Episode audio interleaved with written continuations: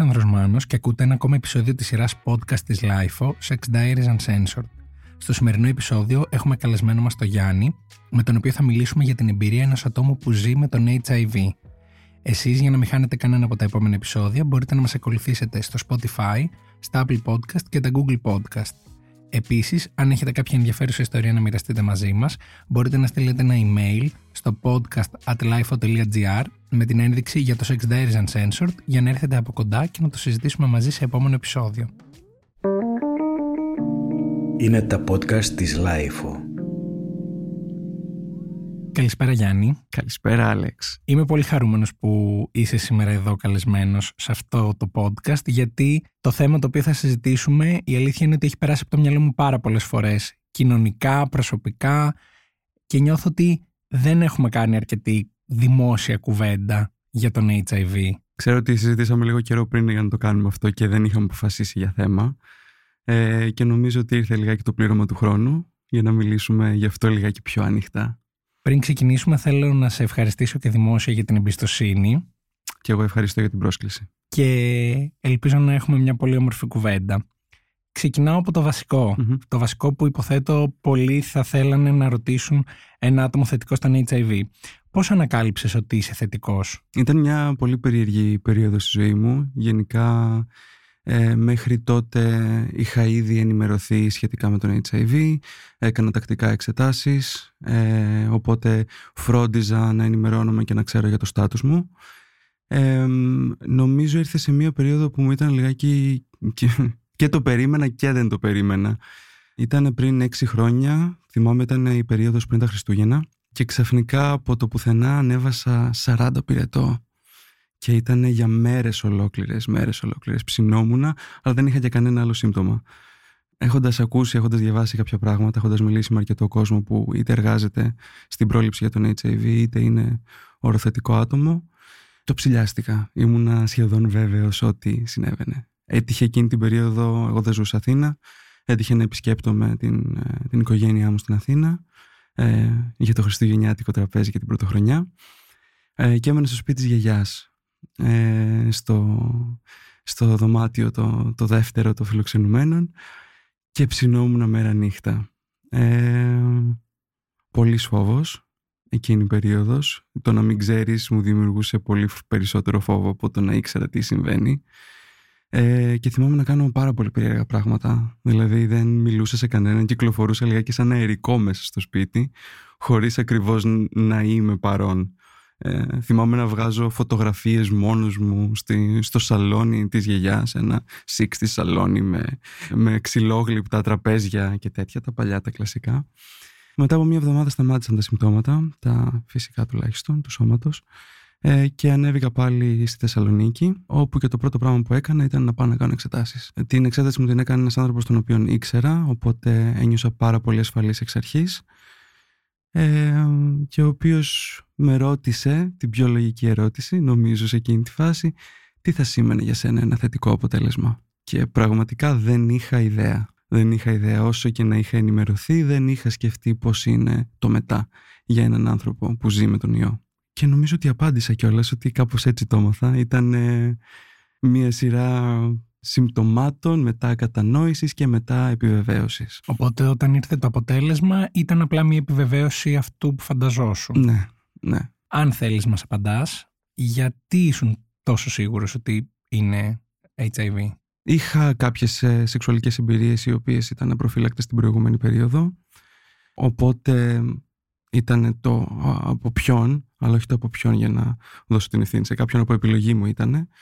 Αργότερα κατάλαβα λίγα και, και άλλα πράγματα. Θα σας πω εδώ ότι δεν έχω μάθει ποτέ ποιος ήταν ε, ο άνθρωπος με τον οποίο συνευρέθηκα και ο οποίος μου μετέδωσε τον HIV.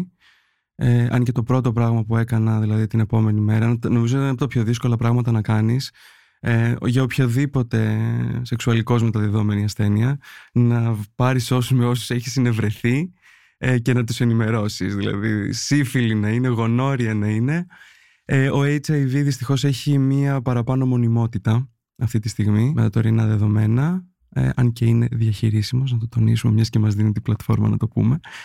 Ε, και έτσι και έκανα. Ε, οι, οι περισσότεροι άνθρωποι πήγαν κατευθείαν ε, και έκαναν εξετάσεις, βγήκαν αρνητικοί και υπάρχουν δύο περιπτώσεις για τις οποίες δεν έμαθα ποτέ ε, και δεν ξέρω αν θα μάθω. Ποια ήταν τα συναισθήματά σου μετά την επιβεβαίωση του αποτελέσματος; Ποιο ήταν το πρώτο πράγμα που σκέφτηκες; Δεν ξέρω, νομίζω το, το μόνο που συνέβη εκείνη την ημέρα, βασικά δεν έκλαψα.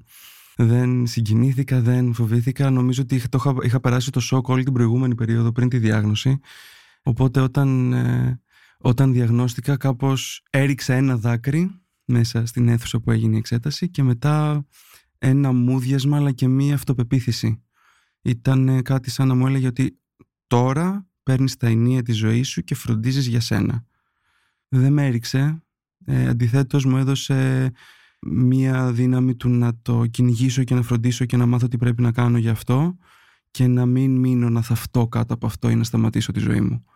Ε, το οποίο ήταν αρκετά δύσκολο λόγω και όλου του, του στίγματος που υπάρχει γύρω από τον HIV δηλαδή δεν μπορούσα να, τελειώ, να πάρω το αποτέλεσμα των εξετάσεων μου και να πάω στη μητέρα μου και να της πω μητέρα γεια δεν είναι το πιο εύκολο πράγμα ε, να το ακούσει κάποιος. Τότε δεν είχα κάνει και coming out ακόμα στη μητέρα μου ως, ε, ως gay άνδρας. Θα ήταν πολλαπλά τα coming out έτσι και το έκανα εκείνη την ημέρα. Πώς ήταν το σεξ πριν τη διάγνωση, ενώ την περίοδο που ζούσες χωρίς τον ιό, πώς το βίωνες; Απολαυστικό, ανούσιο, με πολλούς διαφορετικούς συντρόφους. Το αστείο είναι ότι έχω περάσει μια πολύ έντονη σεξουαλική περίοδο στη ζωή μου εκεί μετά τα 20 που κοινωνικά βγήκα από την τουλάπα ενώ το μοιραζόμουν με τους φίλους μου και τους ανθρώπους μου και μπορούσα να φλερτάρω ελεύθερα ε, από τα 20 μέχρι πόσο είπα, μέχρι τα 25. Ήταν μια πολύ ενεργός ε, περίοδος σεξουαλικά και μου τα δόθηκε ως την περίοδο που δεν ήμουνα τόσο. Ε, που ήμουνα πολύ προσεκτικός με ποιους έκανα, με ποιους ανθρώπους και εξού και η απροφύλακτη συνευρέσεις υπήρχε μία στις εμπιστοσύνης με τους ανθρώπους πλην μίας. Σκέφτηκες ποτέ μετά τη διάγνωση ότι το σεξ τελείωσε για σένα; Ε, σίγουρα, βασικά είπα θα δώσω μια παύση, θα ηρεμήσω, θα δω που πηγαίνει και μετά θα το ξαναπιάσω από κάπου. Είχα την τύχη βέβαια να συνεργαθώ με ανθρώπους οι οποίοι ήταν επίσης οροθετικοί ήταν σε σχέσεις με αρνητικά άτομα και κάπως μου έδειξαν μέσα από, την, μέσα από το δικό τους βίωμα ότι δεν σταματάει ούτε η ερωτική ούτε η σεξουαλική ζωή εδώ. Και ήταν λίγο, λίγο ανώριμη η κατανόησή μου εκείνη την ώρα για το τι σημαίνει αυτό. Απλώς ήθελα να πάρω από κάπου ότι τα πάντα είναι φυσιολογικά ε, χωρίς να υπολογίζω πώς ένιωθα εγώ απέναντι στους άλλους, όντας οροθετικός. Εσύ πώς ένιωθες απέναντι στους άλλους; Λίγο ενοχικά πολλές φορές. Ένιωθα ότι είχα καταδικάσει τον εαυτό μου σε μια ζωή χωρίς αγάπη, χωρίς φροντίδα, χωρίς σπίτι, χωρίς συντροφιά ε, και φοβόμουν πάρα πολύ. Δηλαδή όταν ενημέρωνα κάποιον σεξουαλικό μου σύντροφο για το στάτους μου, ε, όχι πως χρειάζεται να ενημερώσεις τους πάντες εφόσον κάνεις, ε, παίρνεις απαραίτητες προφυλάξεις, κάπως ήταν, ε, θα σου πω τώρα αυτό και αυτό ίσως είναι κριτήριο για να με απορρίψεις. Οπότε πήγαινα ε, λιγάκι αμυντικά, επιφυλακτικά και φοβισμένα. Πρακτικά μιλώντας, πόσες φορές ήταν αυτό λόγος για να σε απορρίψουν; Ενώ είναι οι περισσότερες φορές είναι η εξαίρεση; Τελικά πολύ λίγες. Τελικά πολύ λίγες. Ενώ ότι πήγαινα με αυτόν τον φόβο και κάποια στιγμή απελευθερώθηκε. Θα σου πω βέβαια και την εμπειρία μου ότι επειδή είμαι από τους ανθρώπους από τους οποίους διαγνώστηκα με τον HIV, με τα κόπο και εμβασάνων ε, ξεκίνησα την, ε, την αγωγή μου ε, έχω έναν πολύ αγαπημένο γιατρό, ο οποίος με συντροφεύει από την αρχή σχεδόν της εμπειρίας και του οποίου του χρωστάω πάρα πολλά. Και επειδή πήρα την αγωγή μου και παίρνω και είμαι συνεπής με την αγωγή μου, ε, συνάντησα και ανθρώπους που νιώθουν πολύ πιο άνετα να κάνουν και προφύλακτο σεξ μαζί μου σε σύγκριση με κάποιον ο οποίος δεν ξέρει το στάτους του. Που αυτό βέβαια είναι δική τους επιλογή, έτσι, ενώ ότι το θέτω σαν, ε, σαν δεδομένο, όχι πλέον ως κριτήριο για να με απορρίψει κάποιος. Το θέτω δεδομένο, υπάρχει αυτό στο τραπέζι. Χαίρεται. Εάν θέλεις να κάνεις μαζί μου χωρίς, θα πρέπει να το γνωρίζεις και να είναι δική σου επιλογή και απόφαση. Να μιλήσουμε σε αυτό το σημείο και για το U equals U. Ακριβώς. Γιατί είναι κάτι που. το έφερα με τον έναν ή τον άλλο τρόπο προς τα εκεί. Πολλοί αγνοούν. Το U equals U. αυτό; Το U equals U σημαίνει undetectable is untransmittable. Ε, μη ανοιχνεύσιμος ίσον μη, μη, μη μεταδοτικός που σημαίνει όταν το υλικό φορτίο, ε, τα αντίγραφα του HIV ε, μέσα στο σώμα σου είναι σε τόσο χαμηλά επίπεδα που δεν ανοιχνεύονται, δεν μπορούν κιόλας να μεταδοθούν. Ότι νομίζω και ότι μετά από αυτή την περίοδο της πανδημίας με τον COVID είμαστε λιγάκι πιο εξοικειωμένοι. Με τα επιστημονικά με, πράγματα. Ναι, ναι, ναι, και με την ορολογία τι σημαίνει οικό φορτίο που συνάντησα εγώ την ξαδέρφη μου αλλά δεν κόλλησα η οποία κόλλησε ήταν γιατί είχε χαμηλό οικό φορτίο πιθανότατα. Ναι, ισχύει και η αλήθεια είναι ότι σκεφτόμουν ότι έχουμε πει τόσες πολλές φορές θετικός στον κορονοϊό, θετική στον COVID και κάπως λόγω του ότι το συναντάμε τόσο συχνά γύρω μας το έχουμε λίγο πολύ απομυθοποιήσει και νιώθουμε ότι μας αφορά όλους μεν, αλλά εντάξει είναι κάτι που αντιμετωπίζεται, ενώ αντίστοιχα για το θετικό στον HIV για οτιδήποτε άλλο πιο σοβαρό στα αυτιά των περισσότερων, υπάρχει ακόμα το στίγμα και το ταμπού του. Είναι κάτι πολύ βαρύ, δεν το λέμε, δεν το συζητάμε. Ή αν μου το πει ο άλλος εγώ αυτόματα θα φρικάρω και μπορεί να μην έχω κάνει καν σεξ μαζί του, αλλά θα μπω σε θέση φόβου και κινδύνου για το τι μπορεί να έχω που προφανώς ε. να πούμε και στο σημείο αυτό ότι με την απλή κοινωνική επαφή κανένας ιός σαν τον HIV δεν μεταδίδεται. Εγώ συγκεκριμένα λατρεύω να δίνω αγκαλιά στον κόσμο. Είμαι πολύ σωματικός άνθρωπος. Θα το είχα τσεκάρει αν κολλάει, δεν κολλάει. Χαίρομαι πολύ για αυτό που ακούω.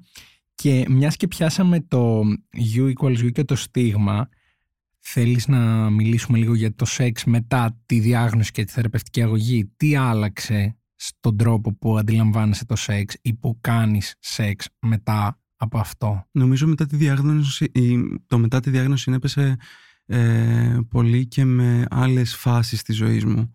Ε, της καλύτερης, της, πώς το πιο ολοκληρωμένης ενηλικίωσης, των αποφάσεων ζωής, οπότε κάπως ήταν ε, μέσα στους παράγοντες που συνετέλεσαν στο να αποκτήσω μια ταυτότητα για τον εαυτό μου και μια καλύτερη κατανόηση. Ε, το ίδιο ισχύει και για το σεξ. Ε, συνειδητοποίησα κάποια χρόνια, ας πούμε δύο χρόνια μετά, ε, ότι μέχρι εκείνη τη στιγμή έκανα σεξ για την αποδοχή για να μου πει κάποιος ότι, ήταν, ότι ήμουν καλός, ότι το έκανα καλά. Κάπως ήταν η είσοδός μου στην κοινωνία, με δεδομένο ότι ακόμα και σήμερα με θεωρώ ένα κοινωνικά προσάρμοστο άτομο. Μην με ρωτήσεις γιατί, μιλάω πάρα πολύ, ξέρω πάρα πολύ κόσμο. Παρόλα αυτά συνεχίζω και βλέπω τον εαυτό μου ως κοινωνικά προσάρμοστο. Οπότε όταν κατάλαβα ότι δεν χρειαζόμουν την αποδοχή που ερχόταν μαζί με το σεξ, όχι γιατί ένιωθα απαραίτητα αποδεκτός από όλους, αλλά γιατί είχα την αποδοχή των ανθρώπων που είχα σημασία για μένα. Ε, κάπως έχασε λιγάκι τη μαγεία του το σεξ. Ε, δεν μπορώ να σου πω τι ποσοστό είχε αυτή η συνειδητοποίηση και τι ποσοστό είχε ο HIV στο, στο να αλλάξει η αίσθησή μου και η αντίληψή μου γύρω από το πώς έκανα σεξ. Ε, αλλά ήταν νομίζω ένας συνδυασμός πραγμάτων που με οδήγησαν στο να κλειστώ λίγο πάλι στον εαυτό μου και να γίνεται, θα το πω διεκπαιρεωτικά σε κάποιες φάσεις. Είμαστε ορμόνες σαν άνθρωποι, κάποια στιγμή πρέπει να εκτονωθούν και σε εκείνη τη φάση κάπως ένιωσα ότι ακόμα και με τους συντρόφους που είχα δυσκολευόμουν πάρα πολύ να δώσω τον εαυτό μου. Θα σου πω βέβαια εδώ ότι και για να το επαναφέρω στον, στον HIV Πέρασα σχεδόν έξι χρόνια πιστεύοντας ότι ο HIV δεν έχει επηρεάσει τη ζωή μου. Ε, συγγνώμη, ότι έχει επηρεάσει τη ζωή μου ο HIV. Πίστευα ότι δεν τον έχει, δεν έχει επηρεάσει, δεν έχω, δεν έχω πενθήσει ε, αυτή την αίσθηση αθανασίας που έχεις μέχρι την ηλικία που ενηλικιώνεσαι. Κάπως στους ανθρώπους οι οποίοι έχουν κάποιο νόσημα έρχεται λιγάκι νωρίτερα. Καταλαβαίνεις το πόσο θνητός είσαι. Και η αλήθεια είναι ότι επηρέασε πάρα πολύ και, τις, ε, και, και σε κοινωνικό επίπεδο και σε οικογενειακό επίπεδο, αλλά κυρίως σε ερωτικό και σεξουαλικό. Δηλαδή βρέθηκα σε σχέσεις με ανθρώπους οι οποίοι είναι αρνητικοί στον HIV προσπαθώντας να τους ε, ε, αποδείξω ότι είμαι ακόμα άξιος και βρέθηκα και σε, σε σχέσεις με ανθρώπους οι οποίοι είναι θετικοί στον HIV ε, ως σαν, σαν μάλλον τελευταία ελπίδα ε, για αγάπη, για σπίτι, για οικογένεια, για συντροφιά το οποίο δεν ισχύει τίποτα από τα δύο. Είναι τα, τα λάθος κίνητρα για να κάνεις την οποιαδήποτε σχέση στη ζωή σου, ε, πόσο μάλλον συντροφική. Ε, και αυτό έχει μεγάλες επιπτώσεις και στις σεξουαλικές συνευρέσεις. Πολλές από αυτές, σε, ειδικά σε μεγαλύτερες σχέσεις, κατέληγαν να είναι ανεπιθύμητες. Γιατί το κίνητρο εξ αρχής μάλλον και το δικό μου ήταν λάθος. Και μιας και πήγαμε στο κεφάλαιο σχέσεις, πώς θα μπορούσε να επηρεάσει ο HIV μια σχέση δύο ανθρώπων, προφανώς ε, με δεδομένο ότι γνωρίζονται και ο ένας ενδεχομένως είναι θετικός στον ιό, ο άλλος ίσως όχι. πέρα από τα κίνητρα του ενός και του άλλου που θα μπουν σε αυτή τη σχέση, πρακτικά τι αλλάζει στη σχέση; Πιθανότητα τίποτα. Είναι μια φυσιολογική σχέση όπως κάθε άλλη. Ε, δηλαδή αν, αν έχει οριστεί σαν βάση ότι η οροθετικότητα δεν σε επηρεάζει κάπως ή συνειδητά είσαι με έναν άνθρωπο ο οποίος είναι οροθετικός ενώ είσαι οροαρνητικός δεν νομίζω ότι αλλάζει κάτι. Εάν υπάρχουν κρυφές δυναμικές ώστε το άτομο που είναι οροθετικό να στιγματίζεται από το άτομο που είναι οροαρνητικό αυτό είναι μια δυναμική στην οποία πρέπει να την αναγνωρίσει κάποια στιγμή στο βάθος χρόνου μιας σχέσης. Ε, γιατί μετά η σχέση γίνεται τοξική και κακοποιητική. Αν αυτός που δεν φέρει τον ιό σε αντιμετωπίζει ως κατώτερο ή ως πιο λίγο. Θα πιαστώ από το τελευταίο που είπες και θα ήθελα λίγο να συνδέσουμε το HIV και τα σεξουαλικώς μεταδεδομένα νοσήματα με αυτό που θα έλεγαν πολλοί ως βρώμικο σεξ ή με την αντιμετώπιση που σίγουρα υπάρχει δυστυχώς ακόμα σε ανθρώπους γύρω μας ότι οι άνθρωποι που φέρουν κάποιο νόσημα δεν είναι εισάξιοι, ισότιμοι με τους υπόλοιπους. Αυτό είναι κάτι που από την εμπειρία σου έχεις δει να ισχύει και αν όχι φανερά να, το έχει κόσμος στο πίσω μέρος του μυαλού του; Ορίστε μου λίγο το βρώμικο σεξ. Δεν εννοώ το σεξ που ναι, ναι, το διανθίζει ο καθένας με Το κατάλαβα, το κατάλαβα. Θεωρώ ότι υπάρχει ακόμα ανάμεσα μας κόσμος ο οποίος πιστεύει ότι εσύ που έχεις αυτό τον ιό, κάποιος άλλος που έχει ένα άλλο σεξουαλικό μεταδόμενο νόσημα, είναι ένας άνθρωπος ο οποίος είναι, δεν, δεν προσέχει αρκετά, η υγεία του είναι παραμελημένη, ε, ξέρω εγώ, όλα, όλες αυτές τις προκαταλήψεις που συνοδεύουν ακόμα και τα πιο συνηθισμένα σεξουαλικώς μεταδεδομένα νοσήματα. Δεν, δεν νομίζω ότι υπάρχει κάτι πιο φυσικό από τη σεξουαλική επαφή για να μπορέσουμε να την κρίνουμε ως καθαρή ή βρώμικη. Είναι μια, μια φυσική μας ανάγκη, είναι φυσικό αποτέλεσμα της έλξης που νιώθουμε ε, για έναν άνθρωπο και δεν υπάρχει κανένα κριτήριο σταθερό, αντικειμενικό, εξωτερικό Μπορεί να υπάρχει προσωπικό και ο άλλος να σε κρίνει, εννοείται ο καθένας έχει το δικαίωμα στην άποψή του, ακόμα και όταν αυτή είναι λάθος, ε, να πει κάτι τέτοιο. Αλλά δεν ισχύει αυτό. Ενώ ότι κάνουμε καθημερινά. Μπορεί να περπατήσεις όπως είναι σήμερα στον πάγο και να σπάσεις το πόδι σου. Είναι αποτέλεσμα της φυσικής διαδικασίας του περπατήματος για να πας στη δουλειά σου. Όταν κάνεις σεξ, έχεις την πιθανότητα να εκτεθεί σε κάποιο νόσημα. Ευτυχώς σήμερα τα περισσότερα είναι η άσημα ε, και ο HIV διαχειρίσιμος. Ένα χάπι την ημέρα, παίρνεις την αντιρετροϊκή σου αγωγή και ζεις φυσιολογικά όπως όλοι. Ποιο είναι το μεγαλύτερο στίγμα που έχεις αντιμετωπίσει εσύ μετά τη διάγνωση; Είτε κοινωνικά είτε σε μια συζήτηση που μπορεί ενδεχομένως κάποιος να μην γνωρίζει ότι στην παρέα στο τραπέζι βρίσκεται ένα άτομο θετικό στον HIV. Τι σε έχει διδάξει η καθημερινή εμπειρία; Γενικά από μικρή ηλικία φέρω ταυτότητες οι οποίες είναι στιγματιστικές. Δεν θεώρησα ποτέ ότι το στίγμα ήρθε από κάπου εξωτερικά και επιθετικά κατευθείαν.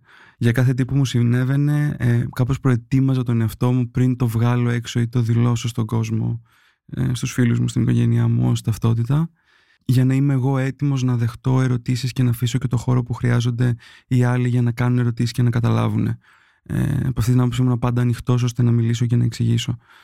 Το πιο πρόσφατο, νομίζω ότι ήρθε πολύ αργά, ήρθε πάρα πολύ πρόσφατα όταν σε μια σχεδόν σεξουαλική συνέβρεση, ενώ βρεθήκαμε, κάναμε τα προκαταρκτικά μας, αλλά δεν υπήρχε σαφής διείσδυση. Νομίζω μιλάω πάρα πολύ ακαδημαϊκά σε ένα πλαίσιο που μπορώ να μιλήσω πάρα πολύ βρώμικα. Μίλα βρώμικα. Γιατί το κάνω. Χύσαμε τέλος πάντων ο ένας πάνω στον άλλον, όχι μέσα στον άλλον, δεν ήταν απροφύλακτη επαφή και την επόμενη μέρα το συγκεκριμένο άτομο με παίρνει τηλέφωνο και μου λέει πες μου το στάτους σου και, α, και πες μου και κάνε. Το οποίο ήταν πάρα πολύ καταπιεστικό σε έναν, με έναν τρόπο ενώ τον ενημέρωνε ότι δεν κάναμε καμία πρακτική η οποία θα μπορούσε να τον έχει εκθέσει. Ε, ήταν το πιο νομίζω επιθετικό το οποίο έχω βιώσει κατά τη διάρκεια σεξουαλικής επαφής και σε σχέση με τον HIV. Κοινωνικά δεν έχω βιώσει κάποιον ιδιαίτερο αποκλεισμό πέρα από τον ίδιο τον οποίο έχω υποβάλει εγώ στον, εγώ στον εαυτό μου. Ας πούμε σε εργασιακά περιβάλλοντα παλαιότερα θα απέκρυπτα στην επικοινωνία με τον εταιρικό γιατρό το στάτους μου σε περίπτωση που υπάρχουν συνέπειες σε σχέση με την εργασία μου στη δουλειά και αυτό νομίζω είναι και από τα πιο σημαντικά πράγματα που συμβαίνουν στην κοινωνία αλλά δεν το βλέπουμε. εργοδότες να στιγματίζουν εργαζομένους τους λόγω κάποιας ιατρικής κατάστασης η οποία δεν επηρεάζει με κάποιον τρόπο κανέναν από το τριγύρω. Αλλά το βίωσα εκ των έσω χωρίς να έχω στιγματιστεί ο ίδιος, χωρίς να έχω κάποια συνέπεια εγώ και το έχω δει και σε ανθρώπους εκεί έξω. Υπάρχουν και τα τελευταία χρόνια αρκετές ε, υποθέσεις τέτοιες. Άρα λοιπόν φτάνοντας στο σήμερα, τι είναι το σεξ για σένα; Να υποθέσω είναι σίγουρα πιο συνειδητοποιημένο, πιο κατασταλαγμένο από την άποψη του παλιά το έκανα ίσως και μηχανικά, ίσως και για επιβεβαίωση. Σήμερα τι έχει αλλάξει; Θέλω να επιστρέψει στο να είναι απόλαυση. Δεν έχω φτάσει ακόμα εκεί. Νομίζω είναι η περίοδος της ζωής μου που είμαι λιγότερο σεξουαλικά ενεργός από οποτεδήποτε. Κάπως νομίζω αυτή την περίοδο φιλτράρονται επιλογές σχέσεις του παρελθόντος ε, βλέπω σε τι έχω υποβάλει το σώμα μου και το έχω υποβάλει σε πολλά. Θέλω να γυρίσει να γίνει απολαυστικό, να κάνω τα πράγματα που μου αρέσει να κάνω απενοχοποιημένα, χωρίς να ντρέπομαι αυτά, να μπορώ να τα μιλήσω με τους φίλους μου και να είναι ok. Δυστυχώς τα, τα, τα προηγούμενα χρόνια δεν θα πω ότι ήταν λόγω του HIV, αλλά ήταν νομίζω στα πλαίσια και εξερεύνησης και ακολουθώντας μονοπάτια άλλων, ανακαλύπτοντας λιγάκι τον εαυτό μου, πέρασα από πάρα πολλά ναρκωτικά, ας πούμε, μέσα στο σεξ, το οποίο στερούσε κάτι από την απόλαυση. Υπήρχε ένα μούδιασμα που σε έκανε δεκτικό σε όλα, αλλά χωρίς την πραγματικότητα να απολαμβάνει τίποτα. Το αντίθετο, τις επόμενες ημέρες στο σώμα σου να πονάει και να μην θέλεις να σε αγγίζει κανένας, να μην υπάρχει κανένας στη σφαίρα σου.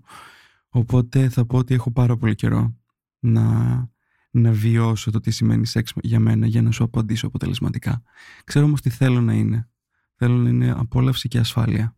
Ποιο είναι το πιο έντονο σεξ που θυμάσαι; Μπορεί να μην ήταν έντονο λόγω συνθήκων σαν αυτές που περιέγραψες, μπορεί να ήταν έντονο συναισθηματικά, μπορεί να ήταν η συνολική εμπειρία.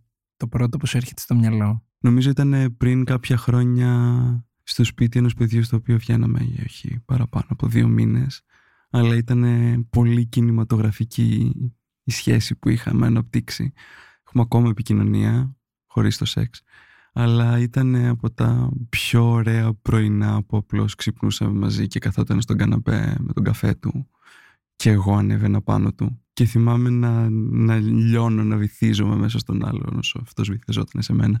Ήταν πάρα πολύ ωραία εμπειρία. Ήταν άνοιξη θυμάμαι και ένα δέντρο έμενε μέσα από το παράθυρο και εμείς από κάτω του. Γενικότερα μου αρέσουν σκηνοθετημένα πράγματα. μ αρέσουν, Πολύ ωραία εικόνα. Μ' αρέσουν τα ακραία πράγματα, αλλά μου αρέσουν και τα σκηνοθετημένα. Έχουν πάντα μία αίσθηση ρομαντισμού μέσα. Τι θα ήθελες να μοιραστείς με κάποιο άτομο που μας ακούει και είναι θετικό στον HIV. Εξαρτάται ποιο άτομο είναι αυτό. Πού βρίσκεται, τι έχει βιώσει. Τι θα ε, ήθελες να του πεις; Ή τι θα, ποια θα ήταν μια συμβουλή από την έως τώρα εμπειρία σου; Ένα συμπέρασμα, μια... κάτι που θα βοηθούσε αυτό το άτομο να πάει ένα βήμα παρακάτω. Νομίζω το πιο σημαντικό από όλα είναι να βρει ο καθένας τους τρόπους που φροντίζει τον εαυτό του καλύτερα. Και για τον HIV και για τις σχέσεις και κυρίως για την ψυχή μας. Δεν είναι εύκολη διαδικασία. Είναι όντως ένας μικρός θάνατος μέσα από τους πολλούς που ζούμε μέσα στη ζωή μας. Και είναι πάρα πολύ σημαντικό να έχουμε ο καθένας με τα τελετουργικά του και με τους τρόπους του να έχουμε τη φροντίδα που χρειαζόμαστε και να τη ζητάμε από τους ανθρώπους του οποίους εμπιστευόμαστε και μας αγαπάνε και είναι γύρω μας. Δεν είναι καθόλου ντροπή να ζητήσεις βοήθεια, δεν είναι καθόλου ντροπή το να μην είσαι καλά, δεν χρειάζεται ούτε να το καταπιείς ούτε να το κρύψεις. Μίλησε, βρες ανθρώπους οι οποίοι θα σε καταλάβουν, μπορεί να είναι άγνωστοι. Μπορεί να είναι στην άλλη γραμμή μιας γραμμής ψυχολογικής υποστήριξης. Είναι πάρα πολύ ok όλο. Όλοι τα βιώνουμε, κάποιοι περνάνε όλη στη ζωή να τα κρύβουν χωρίς να τα λύσουν. Νομίζω είναι η σειρά μας και νομίζω και η γενιά μας, μια γενιά που σπάει λίγο τις αλυσίδες του παρελθόντος, να λύνουμε αυτά τα θέματα στη ζωή μας. Να λύνουμε για να καταφέρουμε να ζούμε πριν πεθάνουμε. Ποια ερώτηση σχετικά με τον HIV δεν θα ήθελες να ξανακούσεις ποτέ στη ζωή σου; Είτε να την απευθύνουν σε άλλους, είτε να την απευθύνουν σε σένα ενδεχομένως την ερώτηση για το φορτίο κάποιου πριν καν γνωριστεί. Δηλαδή, σου πει εγώ γεια, είμαι ο Αλέξανδρος, μου λες για είσαι ο Γιάννης και να σε ρωτήσω στα καπάκια σε ένα dating app ενδεχομένως ποιο είναι το στάτου σου. Εγώ αυτή την ερώτηση θα την... Ε, ε συγκεκριμένα εμένα δεν θα με την πειράζει. εξαφάνιζα από το συγκεκριμένα χάρτη. εμένα αυτό δεν με πειράζει απαραίτητα. Ε, Θα- Κυρίως αν δεν έχει προηγηθεί μια κουβέντα για να υπάρχει μια Ναι. οικειότητα με τον άλλον, να μην τον φέρει σε δύσκολη θέση ή, ή για όποιο στάτους και να έχει προφανώς. Κάτι του στυλ πώς κόλλησες, τι έγινε, γιατί κόλλησες, πρόσεχες, δεν πρόσεχες. Πράγματα που ενδεχομένως παλιότερα θα ρωτάγαμε με άλλη αφέλεια, χωρίς Πιθανό. να γνωρίζουμε. Βασικά νομίζω το, αυτό που είναι λίγο ερώτηση και λίγο κατάφαση, το δεν πρόσεχες, ε. Δεν ξέρεις τι έκανα, δεν ξέρεις πώς το κόλλησα. Υπάρχουν πάρα πολλοί τρόποι να κολλήσει HIV. Δεν έχει σχέση που είμαι γκέι άνδρας, μπορεί να ήμουν straight γυναίκα και να κολλούσα HIV. Ε, και μπορεί να μην έχει να κάνει καν με το αν πρόσεχα ή όχι. Νομίζω το πρόσεχες ε είναι η χειρότερη ερώτηση που μου έχουν κάνει και η οποία με εκνευρίζει τόσο πολύ. Και άλλη μία αντίστοιχη ερώτηση που πολύ μου αρέσει να σου την κάνω, γιατί ξέρω δεν είσαι προετοιμασμένος, αν και σε αυτή μπορεί να είσαι και λίγο περισσότερο. Αν μπορούσες να διαλύσεις ένα μύθο για πάντα σε ό,τι έχει να κάνει με τον HIV, ποιος θα ήταν αυτός; Νομίζω αυ... Αυτό που αυτός είπαμε που, και πριν. συντηρεί το, αυτό, βασικά αυτός που συντηρεί το, το στίγμα και συνυφάζει τη, τον HIV με, τα, με τους γκέι άνδρες, με τη ΛΟΑΤΚΙ κοινότητα, με τις... Ε, Έχω γνωρίσει ανθρώπους από όλες τις στράτες της ζωής, από όλα τα φύλλα, από όλες σχεδόν τις ηλικίες, οι οποίοι ήταν οροθετικοί. Ο καθένας με τη δική του ιστορία για το πώς και το πότε, αλλά είναι, ο HIV είναι, είναι μια επιδημία. Είναι, δεν καταλαβαίνω καν γιατί διαχωρίζουμε τον, τον τρόπο με τον οποίο αντιμετωπίζουμε τον COVID από τον, με τον τρόπο με τον οποίο αντιμετωπίζουμε ε, τον HIV. Ναι, χρειάζεται λιγάκι πιο επιτακτική, επιβάλλεται να, να υποβάλεις τον εαυτό σου σε διαδικασίες πρόληψης για τον COVID τώρα που είναι σε έξαρση, αλλά με τον ίδιο τρόπο που προσέχεις τον εαυτό σου για τον COVID θα έπρεπε να προσέχεις και για όλα τα σεξουαλικά μεταδιδόμενα νοσήματα, να πηγαίνεις για τις αιματολογικές σου εξετάσεις και όταν σε ρωτάνε ε, για ποια θέλετε να κάνετε, μην την κάρεις μόνο γονόρια και σύφυλλη. Τι κάρε και HIV. Το να ξέρεις είναι, το κάνει πολύ πιο εύκολα από το να μην ξέρεις. Πρέπει να ξέρουμε, γιατί μετά υπάρχει και λύση. Με αφορμή το τελευταίο που μόλις είπες, θα ήθελα να σε ρωτήσω ποιες είναι οι σκέψεις σου για το μέλλον σε σχέση με τον HIV, είτε για σένα, είτε για όποιο άτομο θετικό εκεί έξω. Τι θα ήθελες να συμβεί, να ζήσεις πέρα από το πιο ωραίο και απολαυστικό σεξ που περιμένεις; Θέλω να ερωτευτώ ξανά. Πάρα πολύ. Θέλω όλοι να ερωτευτούμε. Ενώ το έχουμε ανάγκη το να, το, να ζήσουμε αυτή την ελαφρώς δραματική κατάσταση του εγκεφάλου που βλέπουμε κάποιον και λιώνει. Ε, και να γίνει και σε ένα πλαίσιο που ο HIV δεν, δεν θα επηρεάζει. Να είμαι με ανθρώπους οι οποίοι καταλαβαίνουν ή είναι δεκτικοί στο να ακούσουν. Δεν θα πω ψέματα. Τα λέω έτσι ήρεμα και ωραία και, γιατί έχω περάσει πέντε πράγματα. Αλλά είναι ένας από τους βασικούς μου φόβους στους πιθανούς μελλοντικούς συντρόφους που, μπορούν να, που μπορεί να βρεθούν στον δρόμο μου. Το πώς θα αντιμετωπίσουν τον HIV σε εγκατάσταση. Κάπως δεν θα πω ψέματα. Βαριέμαι να εξηγώ κάτι το οποίο υπάρχει, υπάρχει πολλά χρόνια η απάντηση εκεί έξω ε, και να πρέπει να το εξηγώ για να καταλάβεις και να πάρει καιρό και να... Έχω ζήσει ήδη το δικό μου πένθος στη ζωή για το συγκεκριμένο θέμα. Δεν θέλω να ζήσω και το δικό σου. Με δυσκολεύει χωρίς να είμαι κλειστός στην πιθανότητα να το κάνω. Σκέφτομαι αυτό που λες τώρα, γιατί η αλήθεια είναι ότι είχα σημειώσει μια ερώτηση που δεν την έκανα ποτέ. Το αν έχεις κάποιο φόβο μετά τη διάγνωση ή θεωρείς ότι έχεις έρθει αντιμέτωπος ήδη με έναν από τους μεγαλύτερους. Και σκέφτομαι πόσο περίεργο είναι να έχεις ξεφοβηθεί ή τέλος πάντων να έχεις έρθει αντιμέτωπος με το φόβο του είμαι θετικός σε μια ασθένεια που έχουμε μάθει να τη θεωρούμε πάρα πολύ βαριά και σοβαρή παρόλο που πλέον αντιμετωπίζεται και να φτάνεις να έχεις φόβο για το πώς θα διαχειριστούν οι γύρω σου οι μελλοντικοί σύντροφοι αυτή την πληροφορία. Ε, ε, Είναι όντως πάρα πολύ ε, περίεργος σαν αίσθηση. Ας πούμε, είναι ένα ιατρικό γεγονός και ξέρω από τις τελευταίες μου εξετάσεις ότι είμαι μη ανιχνεύσιμος, ε, ότι το νοσοποιητικό μου σύστημα δείχνει καλύτερα από ό,τι έδειχνε ποτέ στα χαρτιά ε, και νιώθω και έτσι, ενώ νιώθω πάρα πολύ καλά μέσα σε αυτό και νομίζω ότι υπάρχει δυσκολία του να βάλεις κάποιον στη ζωή σου που δεν ξέρεις και θα πρέπει να τον εκπαιδεύσεις να είναι στη ζωή σου. Όλοι περνάνε βέβαια μια εκπαίδευση για να είναι στη ζωή κάποιου άλλου. Υπάρχει ένα learning curve. Αλλά το συγκεκριμένο είναι λίγο κουραστικό για μένα αυτή τη στιγμή. Αυτή τη στιγμή που μιλάμε. Και νομίζω ότι ο φόβος δεν πηγάζει μόνο από τον HIV, πηγάζει και από μια σειρά λανθασμένων επιλογών σε Από σχέσεις αντίστοιχα και... γεγονότα. Κλείνοντας, θα ήθελα να σε ρωτήσω το εξής. να υποθέσω από όλα αυτά που είπαμε ότι στην επόμενη γνωριμία που θα κάνεις και θα βλέπεις ότι έχει κάποιο μέλλον θα είναι κάτι ο HIV θα είναι ένα από τα πρώτα θέματα που θα συζητήσεις στα πλαίσια αυτού του τεστ που λέγαμε πριν ή το αντίθετο; Ε, είναι ούτως ή άλλως πλέον από τα πρώτα πράγματα τα οποία μαθαίνει κάποιος για μένα ο οποίος έρχεται σε επαφή μαζί μου. Όχι γιατί θεωρώ ότι πρέπει να το ξέρει άλλος, αλλά γιατί εγώ είμαι ανοιχτός με αυτό και είναι νομίζω και σκοπός με άνθρωποι που έρχονται στη σφαίρα μου να νιώθουν ασφαλείς κοντά μου. Ε, θεωρώ με το να ξέρεις που στέκομαι εγώ ε, μπορείς να νιώθεις και εσύ λιγάκι πιο σίγουρος και πιο ασφαλής δίπλα μου. Ε, είτε αυτό είναι για μία βραδιά, είτε είναι για κάτι περισσότερο, για κάτι πιο μακροχρόνιο. Γιάννη, σε ευχαριστώ πολύ για αυτή την πολύ όμορφη και ενδιαφέρουσα κουβέντα. Δεν κατάλαβα πως πέρασε η ώρα. Ευχαριστώ πάρα πολύ, Άλεξ. Ήμουν ο Αλέξανδρος Μάνος και αυτό ήταν ένα ακόμα επεισόδιο της σειράς podcast της LIFO, Sex Diaries Uncensored. Στο σημερινό επεισόδιο είχαμε καλεσμένο μας τον Γιάννη, με τον οποίο μιλήσαμε για τη ζωή ενός ατόμου θετικού στον HIV. Εσείς για να μην χάνετε κανένα από τα επόμενα επεισόδια μπορείτε να μας ακολουθήσετε στο Spotify, στα Apple Podcast και τα Google Podcast. Επίσης, αν έχετε κάποια ενδιαφέρουσα ιστορία να μοιραστείτε μαζί μας, μπορείτε να στείλετε ένα email στο podcast at με την ένδειξη για το Sex Diaries Uncensored.